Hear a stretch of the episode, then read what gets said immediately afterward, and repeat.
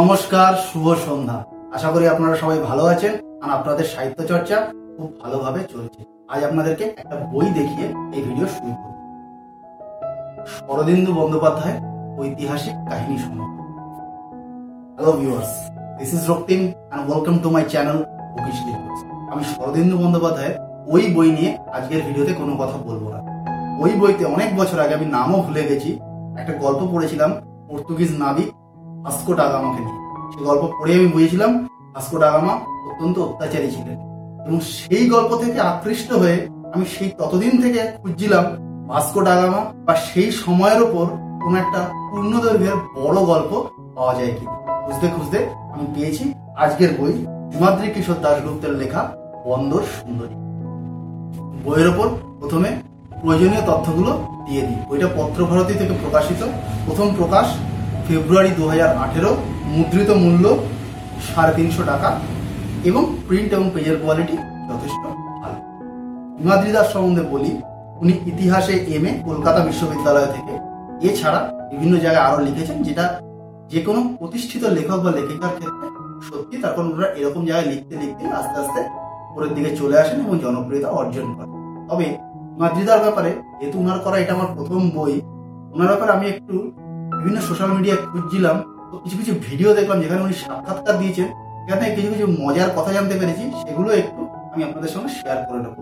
উনি নাকি বিজ্ঞান পড়তে চেয়েছিলেন, কিন্তু ফর্ম ফিল আপের সময় কোনো একটা ভুল হওয়ার জন্য উনি অবশেষে ইতিহাসের ছাত্র হয়ে যান। মানে এটা খুব মজার লেগেছে, আমার একজন মানুষ তিনি বিজ্ঞান পড়তে চান, হয়ে গেলেন ইতিহাসের ছাত্র, তারপর হয়ে গেলেন লেখক।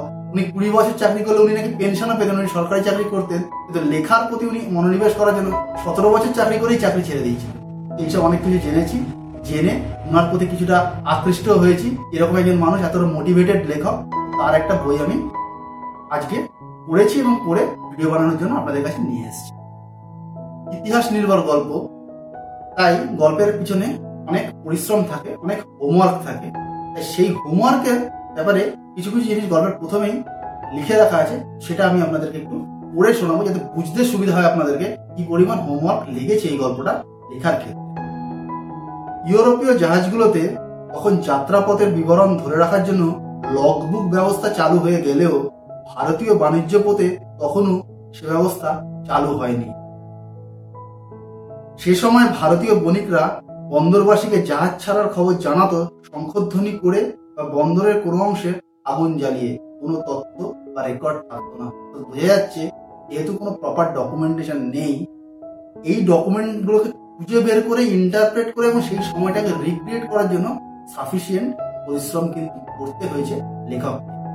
কীভাবে করেছেন তাও একটা লাইনে লেখা আছে।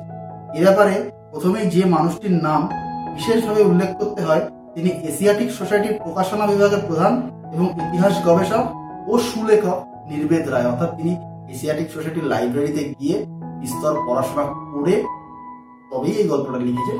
আমরা বুঝতে পারলাম, আরও ডিটেলে বইয়ের প্রথমে লেখা আছে, যখন আপনারা পড়বেন, তখন পুরো ব্যাপারটা বিস্তারিত জানতে পারবেন। এবার এটা কোন সময়ের গল্প? কারণ ঐতিহাসিক গল্প, গল্পটা কোন সময়কে রিপ্রেজেন্ট করছে, সেই জিনিসটা বই থেকে তুলে দেওয়াই ভালো, নিজে ব্যাখ্যা না করে। তার কারণ, আমি অত ভালো ব্যাখ্যা করতে পারব না, যত ভালো এই স্বনামধন্য লেখকরা করতে পারেন। যখন ইউরোপীয় বণিকদের সামনে ধীরে ধীরে উন্মোচিত হচ্ছে সুদূর এই ভারতবর্ষের বাণিজ্যের সিংহদুয়ার অর্থাৎ সেই সময়কে এই গল্প তুলে ধরার চেষ্টা করছে। এই দীর্ঘ উপন্যাসকে এক অর্থে ঐতিহাসিক থ্রিলারও বলা যেতে পারে। হ্যাঁ এটা সত্যি, এই গল্পে থ্রিলার এলিমেন্ট রয়েছে। যখন ভাস্কো তৃতীয়বারের জন্য এদেশের মাটিতে পা রাখলেন গোয়াতে পর্তুগিজ উপনিবেশের ভাইসরয়ের দায়িত্ব নিতে, তবে ভাস্কো এই উপন্যাসের নায়ক নন। এ কাহিনীর নায়ক ইস্তাদিও নামক এক পর্তুগিজ নাবিক ও নায়িকা বন্দর বেশ্যা মৎস্যগন্ধা। তবে অবশ্যই ভাস্কো এ কাহিনীর নিয়ন্ত্রণ অর্থাৎ বোঝা গেল কোন সময়ের পটভূমিতে এই গল্প রচিত হয়েছে।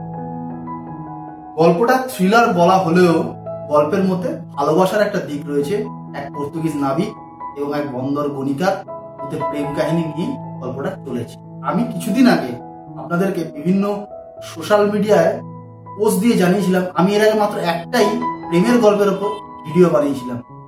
আর বলেছিলাম খুব শিগগিরই আমি আরেকটা প্রেমের গল্প নিয়ে ভিডিও নিয়ে আসতে চলেছি।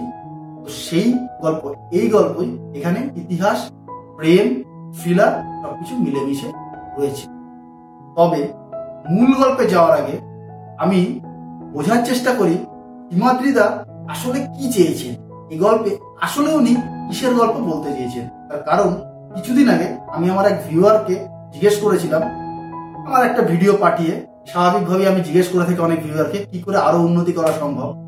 এবং সেই ভিউয়ার পেশায় প্রেসিডেন্সি বিশ্ববিদ্যালয়ের বাংলা বিভাগের অধ্যাপক। তিনি আমাকে বলেন যে শুধুমাত্র গল্প না বলে খুব অল্পভাবে ডিটেল না দিয়ে বইয়ের কত দাম, কোন পাবলিশার এসব না বলে বা পারচেজ লিঙ্ক এসব না বলে লেখকের সাইকোলজি বা লেখকের মনস্তত্ত্বের উপরে যদি কিছু আলোকপাত করতে পারেন তাহলে জিনিসটা আরও ভালো হবে।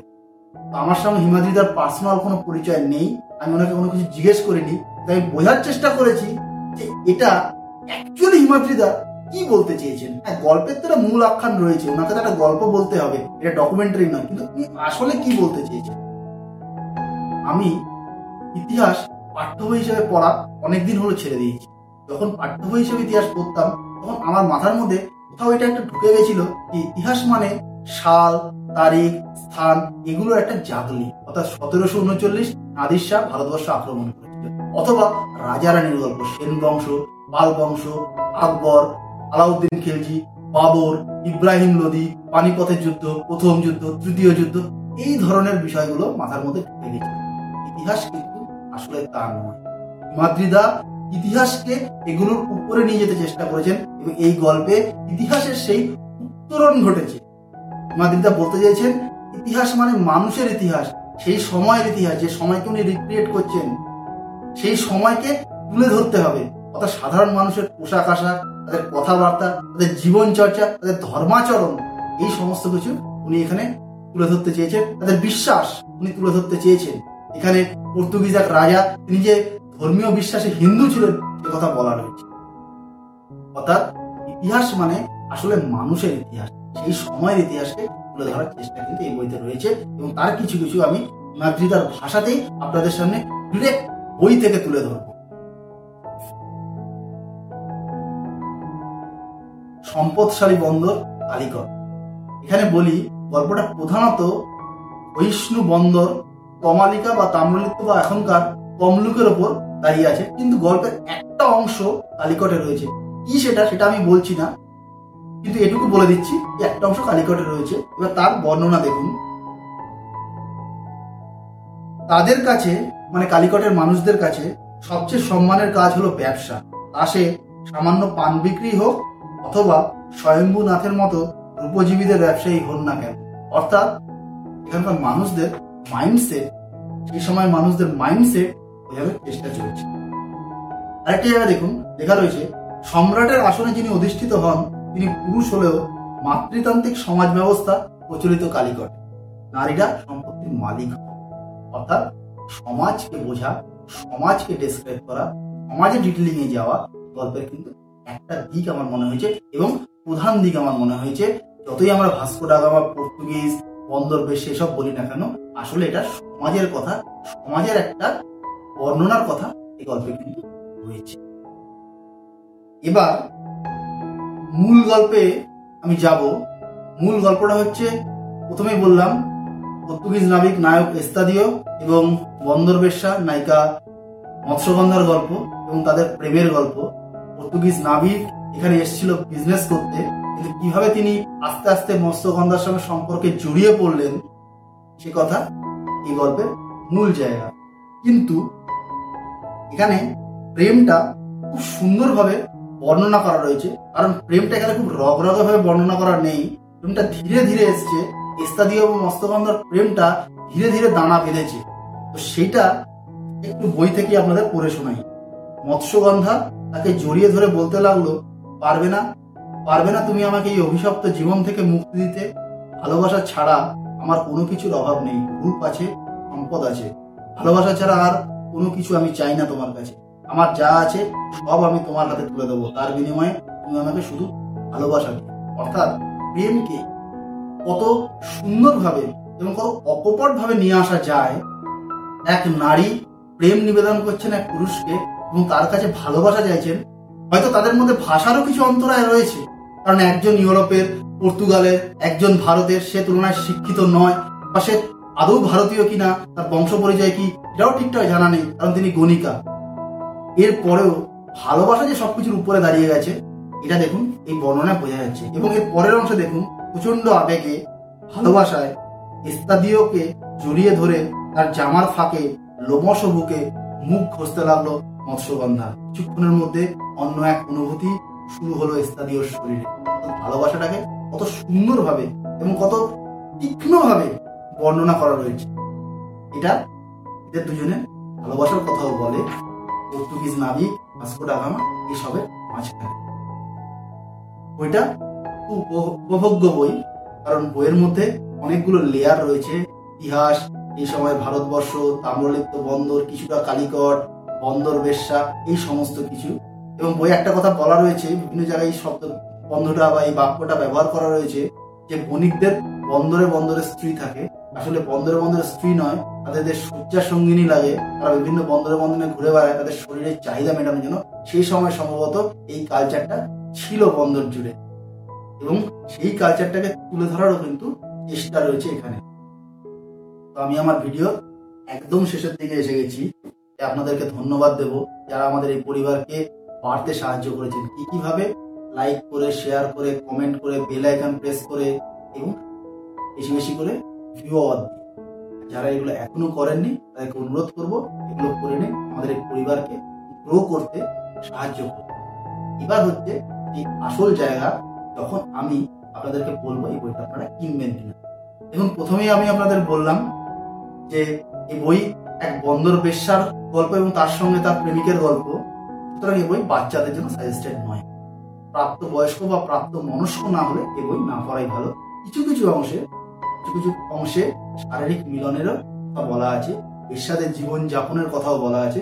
সুতরাং এটা বাচ্চাদের জন্য সাজেস্টেড এই সতর্কবাণীটা মাথায় রেখে বাকি যে কোনো মানুষের জন্য এই বই আমি সাজেস্ট করব। বইটা খুব উপভোগ্য বই।